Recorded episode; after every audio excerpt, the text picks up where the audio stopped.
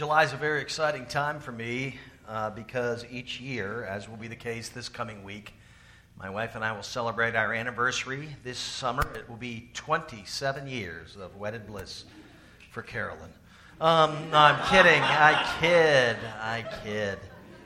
No, uh, that in, com- in comedy, in case you're wondering, I took a year off from ministry to explore stand-up comedy as a hobby, and I actually went to ho- comedy class. It was something I always wanted to do. So before we started the church, understand I was immersed in a year of open mic nights and craziness. And uh, what I just did is called a cheap applause line. This is where you throw out something as an, you know, innocuous as, hey, it's my anniversary, and everybody applauds, and you kind of warm up the audience. And so I've become quite a student of stand-up comics. Uh, one of my favorite stand-up comics is a, a Chinese comic named Joe Wong, who once quipped, quote, Marriage frightened me because statistics say that 50% of all marriages end up lasting forever. And I thought that was an interesting twist on the subject. Uh, the gospel in real life this week engages the subject of marriage and divorce. And uh, I can tell you that for Carolyn and I, we've been married for 27 years, and one of the things that has helped the marriage stay together is that we have never used the D word we, we have never out loud said divorce. We just didn't allow it to be part of our vocabulary. Um, murder, on the other hand, has several times escaped the conversation. I kid. Carolyn has never said that out loud. I'm sure she's thought it on several occasions, and who could blame her? But marriage is challenging.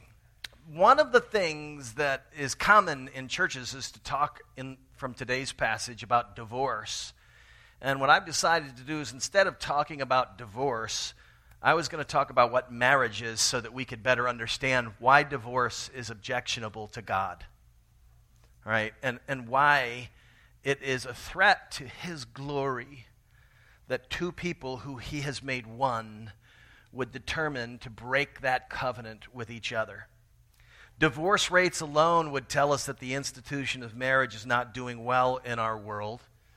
Additionally, four out of five kids are born to uh, mothers who are not married, which in one way, uh, four out of ten kids, I'm sorry, in the U.S. are born to moms alone. And this development is undoubtedly both a cause and a result of changes in our society's understanding and definitions and attitudes towards marriage. Before we can understand exactly what divorce is, we need to know what marriage is. And in many ways, marriage has been too coupled, if you'll pardon the pun, to sex. Uh, it is the case that Jesus defined marriage as a spiritual union between a man and a woman, a union that is symbolically represented in the sexual act of a man and the woman being made one flesh. However, sex is only one aspect of marriage. And as anybody who's been married a long time will tell you, it becomes less and less of an aspect of marriage just because you get older and you get less interested in it. And that's just the way of the world. We all grow old and die, and our bodies start to break down, and you just get interested in a lot more things, things that are actually a lot deeper and richer, and, and, and the nature of love in a marriage becomes about servants, uh, service to each other instead of just romance. And so, before we dive, though, into Jesus' teaching on marriage and divorce, the disciples have a follow up question in verses 10 through 12 of Matthew 19 that I think is instructive for us about how we are to live, even if we don't have a heterosexual orientation. And, and I want to begin today by saying what should be obvious about Jesus in general, which is that he's empathetic to us where we live and where we are. And in this particular case, Jesus makes it known that he understands every orientation. There, there's no desire, there's no inner struggle that you might have that Jesus is not only familiar with, but completely plan that for your life. It's, it's part of what it means to live in a broken world. Jesus says this in verses 10 through 12 of Matthew 19. The disciples said to him, because he was telling them how marriage is, they said, If this is the situation between a husband and wife, it is better not to marry. And there have been a lot of married people who wish they'd heeded that wisdom on the front side. But, you know, once you're in a marriage, you're in it for life and you're committed. Jesus replies, Not everyone can accept this word, but only those to whom it has been given. For there are eunuchs who are born that way, and there are eunuchs who have been made eunuchs by others, and there are those who choose to live like eunuchs for the sake of the kingdom. The one who can accept this should accept it. Jesus is talking about eunuchs, and if you aren't familiar with the concept of a eunuch, this would be somebody who has determined and has, maybe by their own volition or biologically, physiologically, they have a, uh, a non desire for sex. Uh, they don't have what's called a traditional male female attraction. They, they, it's just not part of their life. Some actually chose to live lives this way. Uh, the point Jesus is making, according to Dr. Birger Pearson, who is a professor of religious studies at UC Santa Barbara, he says, Jesus is making the point about the eunuch in that it's possible for a man to live on earth as he would in God's kingdom, where there is neither marriage nor procreation. Jesus is challenging people who are able to receive it to live a life of celibacy for the sake of the kingdom, and thus to live now as though the future kingdom had already come. Some folks, obviously, are in situations that make it difficult for them because they have to combat a desire to do something that God's word has said that they're not allowed to do. I contend that Jesus is teaching about eunuchs debunks a cultural narrative that has come apart has become a part of our, our generation, which is that without sex, people just can't be their authentic selves. I have a friend in Florida who is a modern eunuch. He's a 60 year old man. He's never been married. He's never been in love. He has no sexual drive at all. He's been to counseling. That hasn't uprooted anything. He's gone out on dates and tried to jumpstart it. That hasn't done anything for him either. And so I'm to ask if he can't be his authentic self without a sexual identity, what's he to do? And I would beg to differ. I don't think you need a sexual identity or sexual activity to know fullness in life, to know meaning in life, to know purpose in this life. You say you, you need sex in order to be complete. What about a person whose spouse is paralyzed in an accident and they're never able to have sex for the rest of their life? They have no sexual activity in their life. Can they know fullness? I would say yes. I have a friend who's gay, and he's a Christian, and he's committed himself to a life of celibacy because he believes Scripture has said that outside of the bounds of a marriage between a man and a woman, no sexual activity is permitted. And, and Scripture does say that. Can he know happiness? Certainly. Uh, it is a cultural lie, friend, that you can't know fullness apart from sexual identity. You can. You can know fullness in Christ and Christ alone. I'll have more to say about this in the future, but I would say a book you could read if you have questions about this is a book called The End of Sexual Identity Why Sex is Too Important to Define Who We Are. It's by Jenell Williams Paris, who's a professor of anthropology at Messiah College. In it, she says the following quote, Sex is a big deal and it deserves to be released from its darkened corner. But on the other hand, sex is not a big deal, or at least not in the ways we've been led to believe. On a personal level, we're told that our inner sexual feelings are the measure of our true selves, that by knowing, exploring, and expressing our sexual desire, we are becoming our real selves. Efforts to discipline or redirect sexual feelings for the sake of a greater cause may be seen as foolish or even dehumanizing. When such a big deal is made of it, sex becomes an idol, offering identity and purpose to individuals. Sex is not such a big deal, and it deserves to be dethroned.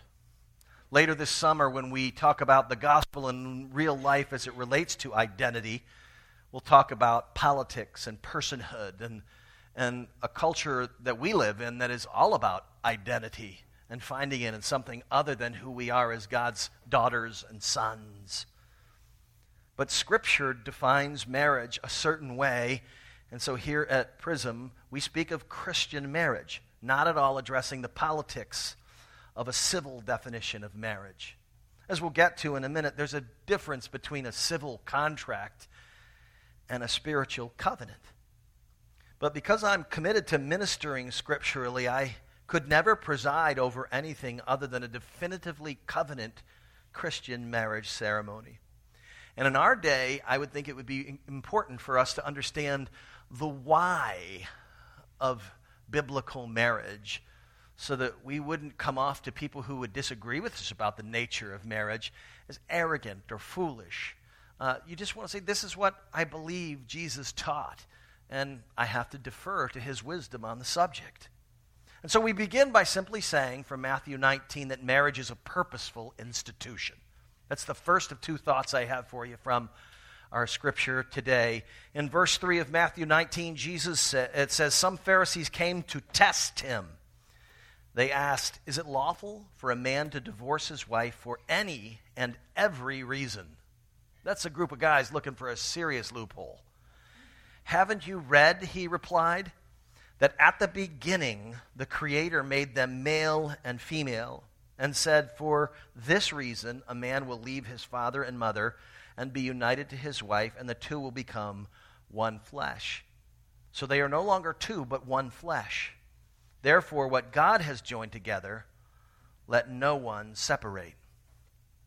Christian marriage is about more than a mutual commitment to love each other.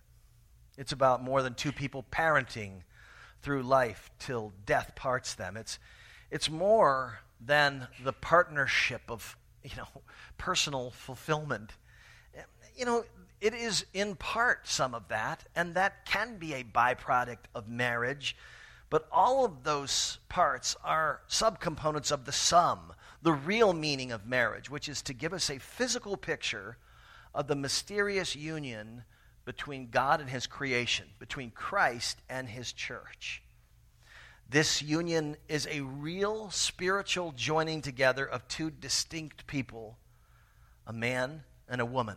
They're complementary, they're different, and for good reason because the glory of God is seen when two incomplete creations of His, made in His image, are joined together.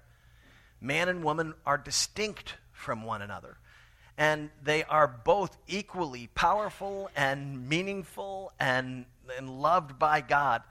But they are not the complete picture of who God is. Part of His glory is in woman, part of His glory is in man. And when they come together, you see a beautiful picture of what the byproduct of creation could be. The Bible speaks of a marriage between a man and a woman being something that depicts the union of Jesus as a groom and the church as his bride. And the reason is because he is divine and we are human. There is a clear distinction between those two participants in this divine marriage. Ephesians 5 31 through 33 says, For this reason, a man will leave his father and mother and be united to his wife, and the two will become one flesh. And Paul comments on what Jesus said, which actually comes from Genesis 2. This is a profound mystery, but I am talking about Christ and the church. However, each of you also must love his wife as he loves himself, and the wife must respect her husband. Ephesians says, that we as men are to love our wives as Christ loved the church. There's this beautiful, mysterious picture that God is saying at heart, at, at heart, what marriage is about is that we would see Him. Andreas Kostenberger is a professor of New Testament at the Southern Baptist Theological Seminary. And he says that the Bible makes clear that at the root, marriage and family aren't human conventions or based merely on a temporary consensus or a time honored tradition, but Scripture teaches marriage is a divine and not a human institution. He distinguishes between the contract and the covenant. He says this In essence, a covenant is a contract between two parties that is established before God as a witness, fact whose permanence is ultimately safeguarded by none other than God Himself. In this sense, marriage is a covenant it is entered into by the husband and the wife before God as a witness. Because it is ultimately God who has joined the marriage partners together. The husband and the wife vow to each other abiding loyalty and fidelity till death do us part. Rightly understood, therefore, a marriage entered into before God involves three persons a husband, a wife, and God. For this reason, it is not self interest, human advantage, or unfettered commitment to personal freedom that governs the marriage relationship, but the husband and wife's joint commitment to conduct their marriage based on God's design and sovereign plan. God's marriage definition has written within it purposes and symbolism that point to His glory. And if you change that definition, it skews your view of God. Jim Gaffigan is one of my favorite comics. He says that the 4th of July is the quintessential American holiday because it covers the two things that define our culture most ably, and that is overeating and blowing things up. And I, and, and I think that anybody who doesn't live in America would say the same. Uh, we have in the 4th of July celebration that was really fun this past week a purpose and a definition for what we do and when we do it. The fireworks are not only a celebration of victory, but they are supposed to remind us of the rocket's red glare and bombs bursting in air, and it's supposed to be a reminder of the cost associated with the purchasing of a freedom. We also know we celebrate our country's independence on the day we declared independence, July 4th, 1776. Now, let's suppose a really nice group of people, friends of ours, who love our country, propose that because September 11th is the defining patriotic moment of our generation, we should move Independence Day to 9 11. Additionally, because the World Trade Center explosions were so traumatic, the new patriotic day would cease with any fireworks at all. And the question would be why would that be problematic? For some, it might not be. For others, it would be because it changes the definition and purpose of Independence Day. No matter what you call that new holiday, on 9 11, it would have lost its meaning and not be what the day was originally intended to symbolize, which is the Declaration of Independence, our freedom from the oppressive British regime. No offense to my British friends here. Our Declaration of Independence states that we all have the right to life, liberty, and the pursuit of happiness, but our civil right to happiness doesn't allow Christians to change the definition of, to, of marriage to make it about human happiness. And our government may define the nature of marriage as two persons bonded together to find other freedoms, but that's not biblical marriage. Christians are bound by God's purpose and definition of marriage. And that includes those to whom God has promised to spiritually wed into one. God's glory is what drives us. It's what makes you and I say, I'm going to continue to fight to love this person who is at times unbelievably unlovable. Just ask my beautiful wife. That's the impetus, the glory of God for us to say, what God has joined together, let no one separate. You see, marriage has a divine purpose, and it is seeing God. My second thought from our passage today is this marriage was a pre fall initiative. And this is going to get a little theological and potentially uh, heady, so stick with me if you can. When we talk about a pre fall initiative, we're, we're speaking of something that God instituted before sin entered the world and mankind was driven from the Garden of Eden. Before sin came into the world and started playing havoc with our desires and our feelings and our world and our chemistry, disease, death, none of that was in the world before sin entered the world. What most of us would probably be do well to know is that the institution of marriage existed before sin entered the world, which is why Jesus would answer these questions this way. They said, they in verse 7 of Matthew 19, why then they ask, did Moses command that a man give his wife a certificate of divorce and send her away? And Jesus replied, Moses permitted you to divorce your wives because your hearts were hard, but it was not this way from the beginning. I tell you that anyone who divorces his wife except for sexual immorality and marries another woman commits adultery. Now, before some of you who have been married more than once start to really freak out, I will come back to that last verse and we'll talk about it some because you're like, oh my Lord, what does that mean for me? There, there is an explanation that I think you'll enjoy um, potentially. Uh, but what we see in Jesus' words is that from the beginning, God had joined man and woman, and it was to depict this beautiful covenant he'd made with his creation. In Isaiah 54, verse 5, the prophet wrote, For your Maker is your husband, the Lord of hosts is his name, and the Holy One of Israel is your Redeemer, the God of the whole earth, he is called. Twice today already, once from the Apostle Paul and once from the mouth of our Savior in the Gospel of Matthew, we have heard Genesis 2 quoted. And it too plays a significant role in framing our understanding of what the purpose of marriage is, beyond just two people living together and making kids. Uh, what is the purpose? In Genesis 2 22 through 25, it says, Then the Lord made a woman from the rib he had taken from out of the man, and he brought her to the man. The man said, This is now bone of my bones and flesh of my flesh. She shall be called woman, for she was taken out of man. And this is why a man leaves his father and mother and is united to his wife, and they become one flesh. Adam and his wife were both naked, and they felt no shame. They existed in a world where they partnered together, equals before God, equal in value. And they loved each other. But there was, in the creation sequence, somebody created, if you will, in the image of another. Man was created first, and then woman was created from his rib. And this was to, to paint a picture of the Creator creating us and being in union and communing with us. And so it, it's not insignificant that they were created different, that the, that the same substance was used, but there is actually a differentiation between the two. The Apostle Paul called it a mystery.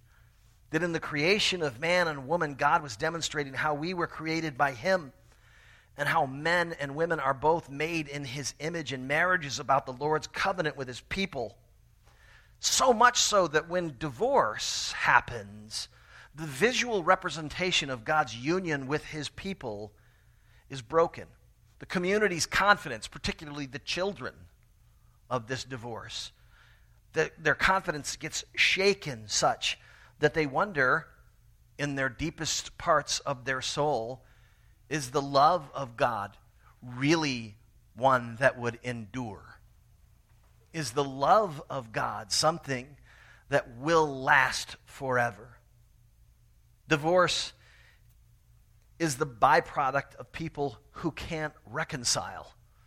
And this very thing is antithetical to the gospel of Jesus Christ, calling us to reconcile. All of these things work against what God is saying is that marriage is not primarily about your fulfillment or your happiness or your not being lonely forever.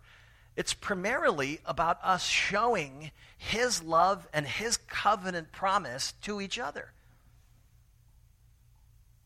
To not reconcile would present the opposite of the gospel. Now, let me flip back to verse 19 to clarify a couple of things. Uh, Jesus says, I tell you, anyone who divorces his wife except for sexual immorality and marries another woman commits adultery. Uh, to be clear, Jesus is not saying that if you get divorced, you can never get remarried. Or that if you get remarried, you are always an adulterer. What he is saying is that if you do so without biblical justification, and the person whom you divorced is still single, in other words, they're in their heart and mind still married to you, then you are committing adultery if you go and marry somebody else. Now, it gets a little dicey when you start thinking about what happens if the person I unbiblically divorced went off and got married again. But this is why you have Christian community around. It's to hack through these things, to help you see where did I err in the first one, and how can I re- revamp the way I think and feel for this next marriage if I'm going to have one. Jesus is communicating to us that we can't just willy nilly get rid of somebody, that there has to be a, a biblically justifiable reason for us saying this marriage can't go on any longer. In our world, we speak of the three A's as the justifications for divorce. We call them adultery, abuse, and abandonment. Uh, adultery and abuse are self evident and easy for us to like come alongside of somebody and improve. You know, your wife has been beating you up, and this is not healthy for you. And we joke, but I mean, it happens all the time.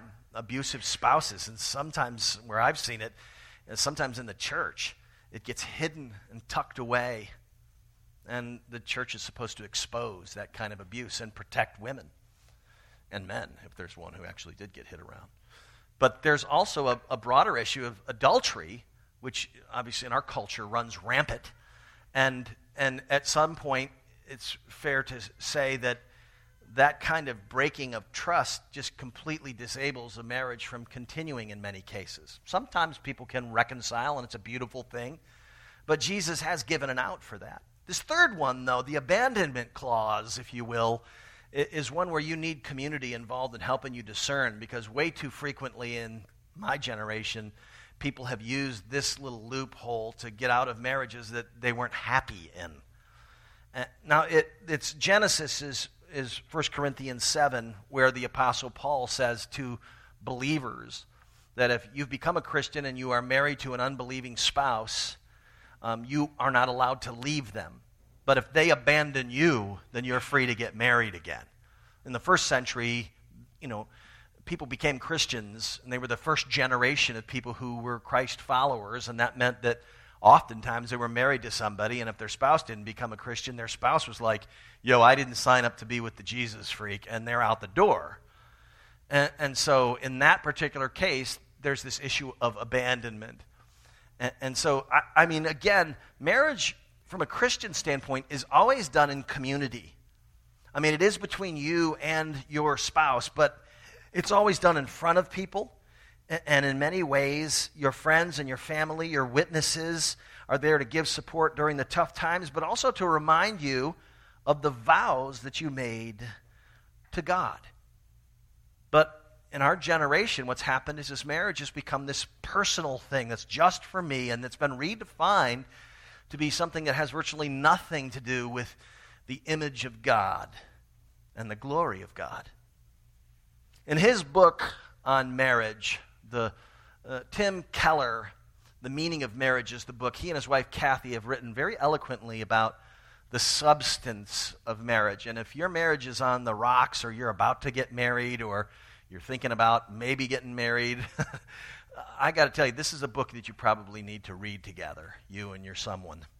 He says this quote, In short, the Enlightenment privatized marriage, taking it out of the public sphere, and redefined its purpose as individual gratification, not any broader good such as reflecting God's nature, producing character, or raising children. Slowly but surely, this newer understanding of the meaning of marriage has displaced the older ones in Western culture. See, you can redefine marriage in some way if that makes you feel comfortable, but from a biblical standpoint, what you are left with is scripture that gives us the purpose of marriage. And when you live inside that purpose, it's, what's an, it's what enables you to endure those seasons when somebody is not very lovable. Where does the gospel bump up against real life in marriage? And that is that as you are growing in your relationship with Jesus, as He and you un- unified by the power of the Spirit, as you are growing in your sense of humility that you don't deserve forgiveness, you didn't deserve grace, you don't deserve Him he is more than gracious and more than forgiving. As that becomes more real to you, we become greater worshipers of God. We become people who serve and love God more. we become people who think, I don't deserve anything, but I am really grateful for what I do have. This is the nature of a maturing Christian faith. Well, that can't help but shape your marriage in a way to say, you know, I could get demanding with my spouse about what I need and what they're not doing. I can even whip out Bible verses and say, you're supposed to be this and that according to Scripture. But ultimately, deep down inside, the purpose of marriage is about you demonstrating God's love for your spouse for better or for worse. Or as Carolyn had to say at our wedding, for poorer or for poorer. I mean, it was, uh, I mean, this is the nature of marriage. It's about you showing Christ's covenant love to your spouse. In three weeks, I officiate the wedding of Cody and Carissa. Cody is the guy who's going to start coordinating our middle school ministry here at Prism, and that's going to get fired up now in the fall. Uh, when I preside over a wedding ceremony, there is this moment in the service when the Lord joins the two standing in front of me and the, the witnesses. And it's a solemn duty, and, and it's, it's a humbling aspect of the service that I struggle to grasp, and that is because when I do the pronouncement, I say, I now pronounce you husband and wife in the name of the Father, the Son, and the Holy Spirit, what God has joined together. Let no man separate. And I say it with that kind of dramatic affectation because, hey, that's what people pay for when they want a wedding per service. So I don't really do that. But uh, genuinely, I'll, I'll, I'll say that. I'll pronounce them husband and wife. And what'll go on is the reason it's mind blowing to me is because what has happened is, is in the spiritual realm that I can't see, we now know from Scripture that God has taken these two people, man and woman, and spiritually joined them as one. Now, what that means in his sight, that's part of the mystery. But he has clearly said in his sight, they are one, and that what he's joined together, we can't separate. And what blows me away is it's just, I'm just Holly's dad. And so, you know, I'm just like a regular guy. And so that I get to be there and do the pronouncement thing, what I have to remind myself is I'm not doing anything. I'm effectively saying, and now, just in case you didn't know, in the spiritual realm, God has joined these two together, so I pronounce what God has done here. And you think, wow, that's mind blowing. It's, it's, especially if you know yourself. You're just like, oh my goodness, this is an amazing thing. What a privilege to get to participate in that. But if I didn't have scriptural assurance that this type of union was taking place in the spiritual realm, pronouncement wouldn't mean a thing to me. It would be like, okay, and now I announce that the two of you have decided to like each other a lot and stay together as long as you get along. And I mean, good Lord, I don't know what I would be doing. But when we pronounce, we're saying you have been made, you've been joined as one. And separating is something that's going to actually it's going to prevent people from seeing the gospel the way Jesus wants them to see the gospel in your life. Our endurance in marriage brings glory and honor to the Creator who unites us. Let us pray. Today, we're thankful, Father, that your word speaks to our lives, and we can have confidence that the gospel your love for us, the mercy you've extended to us, the, the, the undeserved and unearned favor that you've given to us in relationship with you, that you have called some to enter into a relationship with another and spend their life demonstrating this, this love and this gospel through undeserved service. And that's not easy. And we can't do it without your power. And Father, your power is in the spiritual union that you have given between a husband and a wife. So I pray that your Spirit's involvement in marriage would draw people to intimacy with you a renewed clarity about what you've done for them. And then, Father, a greater grace to extend that undeserved love, unconditional love to the one to whom they have been wed. We pray this in Jesus' name.